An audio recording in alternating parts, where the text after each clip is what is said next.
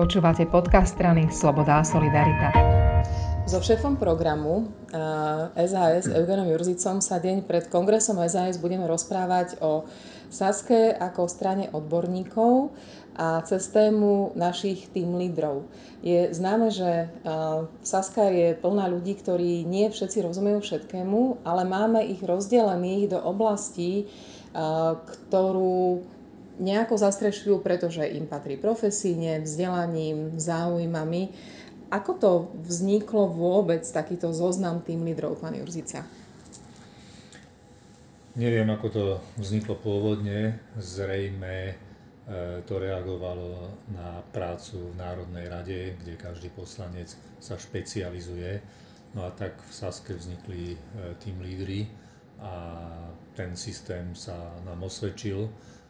Funguje doteraz a v zásade preberáme tých tým lídrov, ktorí boli úspešní v minulosti, ktorí sa nevzdali svojej práce, čiže aj teraz to vzniklo tak, že, že preberáme z minulého programu tým lídrov, plus boli niektoré zmeny, niektorí ľudia v minulosti aj odišli, takže potom diskutovala šéfka klubu aj so mnou, ako so šéfom programu a samozrejme s predsedom strany.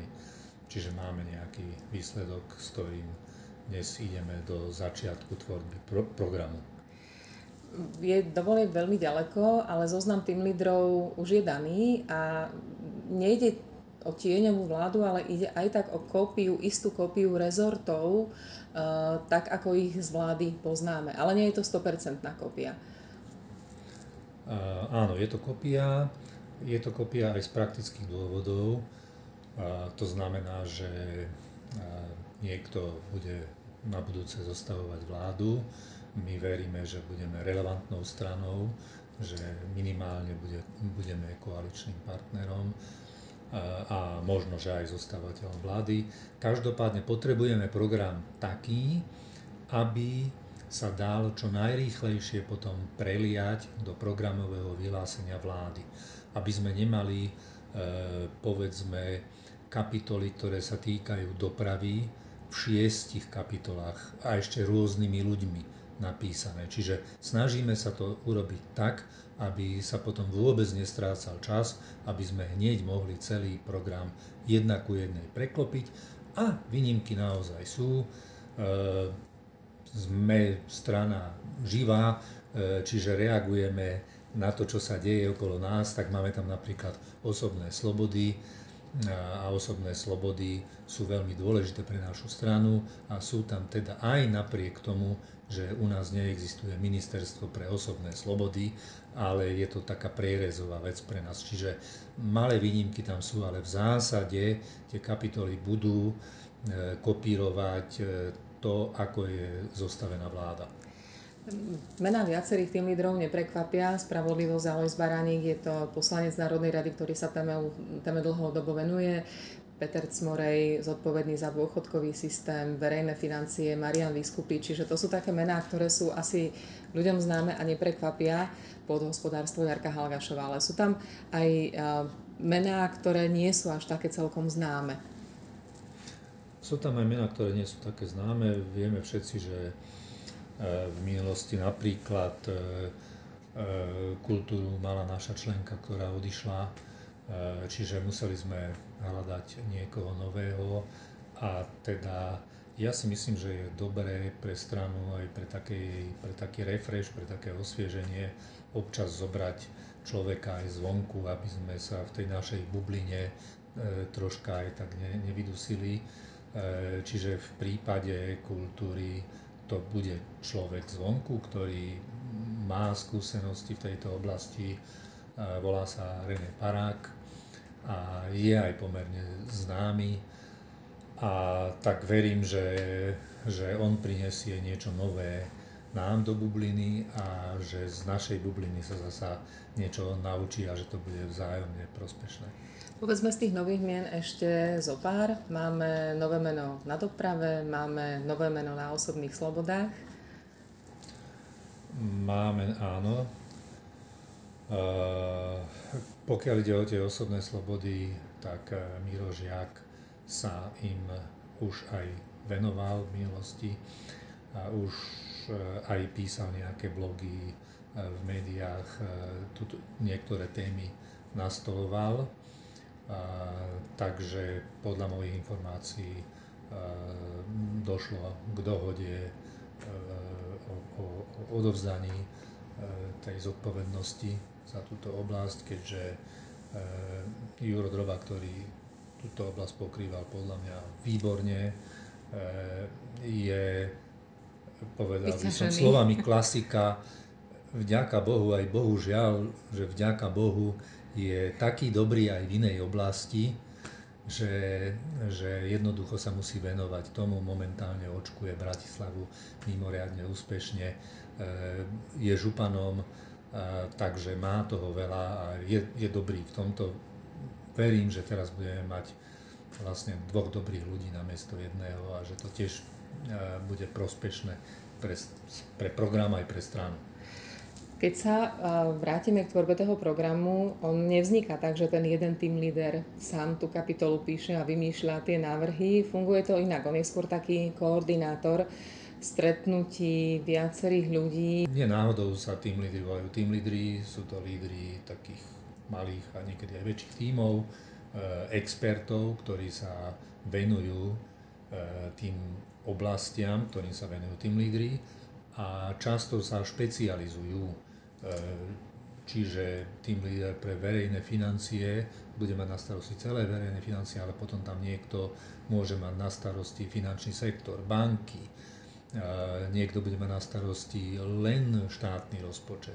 Čiže e, takto vyzerá tá zostava a, a pomáha to v tom, že tí experti ozaj môžu ísť do hĺbky, na čo by ten team leader pri najlepšej vôli nemal čas. No a spolu tvoria ten tím, ktorý, ktorý e, nielen vypracuje program, ale ktorý aj medzi obdobiami aj počas tvorby programu sa venuje tej téme, napríklad verejných financií, napríklad zdravotníctvu a reaguje nielen na to, čo potrebuje program, ale reaguje aj na také tie denné výzvy. Čiže za tými, za, za tou stranou stoja team lídri a za team lídrami ešte experti, ktorí, ktorí potom v celku robia z nás stranu, ktorá aj minulé, aj predminulé mala najlepší program zo všetkých politických strán, tak dúfam, že sa to znova podarí. Saska nie je veľká strana, ale práve tým, že sú v nej ľudia, ktorí každý niečomu rozumie, je výnimočná. A, a takýto, takáto mrav, mravčia práca na tom programe a potom aj na vymýšľaní, ako ten program naozaj uskutočniť. Viete o tom, že by niektoré iné strany to mali podobne, alebo nejako kopírovali tú štruktúru takto? Lebo keď si to takto, keď to máme takto nastavené a keď si to o tom takto rozprávame, tak to dáva veľký zmysel. Len vybudovať to celé trvá roky a chce naozaj asi veľa skúseností. Ja neviem o tom, že by to mali presne takto. Niekedy sa občas u nejakej strane, strany objaví, že majú tieňových ministrov. Chvíľu to trvá, potom sa to väčšinou rozplynie. A potom sú strany, ktoré v minulosti aj veľké strany, niektoré povedali, že oni program nepotrebujú. Sú strany, ktoré napíšu päťtisíc stranový program, kde nie je celkom jasné, čo sú riešenia a čo je text, ktorý želá svetu mier. My taká strana určite nie sme. My si analyzujeme, čo sa deje, vieme o problémoch, vieme, že sme z hľadiska udržateľnosti verejných financií najhoršie na tom v celej Európskej únii, čiže na toto pripravujeme, ale že konkrétne riešenia, ktoré si zdôvodníme, dáme ich do programu a potom ich budeme vedieť implementovať. Tak takto, ja o tom neviem, že by nejaká strana e, mala takto, takto zorganizovanú prácu na programe. Vidím, nechcem teraz hovoriť, že to majú všetky strany, ale vidím e, za ostatné roky, že ten politický boj sa do veľkej miery zmenil na súťaž o to, kto rozdá čo najviac, čo najväčšiemu počtu ľudí, bez ohľadu na to, že tým vytvoríme obrovský dlh pre budúcnosť. A, a A toto Saska nie je, nie je takouto stranou. Je síce atraktívne krátkodobo zúčastniť sa takejto súťaže, ale stredno a dlhodobo je to cesta do pekla pre Slovensko a práve, že Saska chce naozaj zlepšovať život na Slovensku a to sa nedá bez takéhoto programu. Nedá sa to len tým, že si budeme hovoriť, že rozdáme čo najviac peňazí, čo najväčšiemu počtu ľudí, lebo ich nemáme kryté.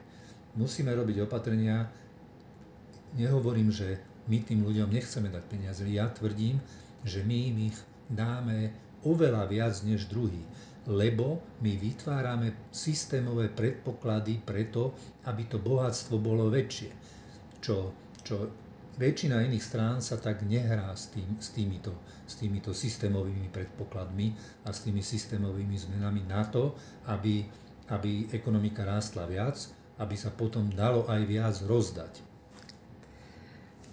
Na túto tému veľakrát ešte budeme hovoriť v najbližších mesiacoch a čím budú voľby bližšie, tak tým viacej. Ďakujem veľmi pekne. A ja ďakujem.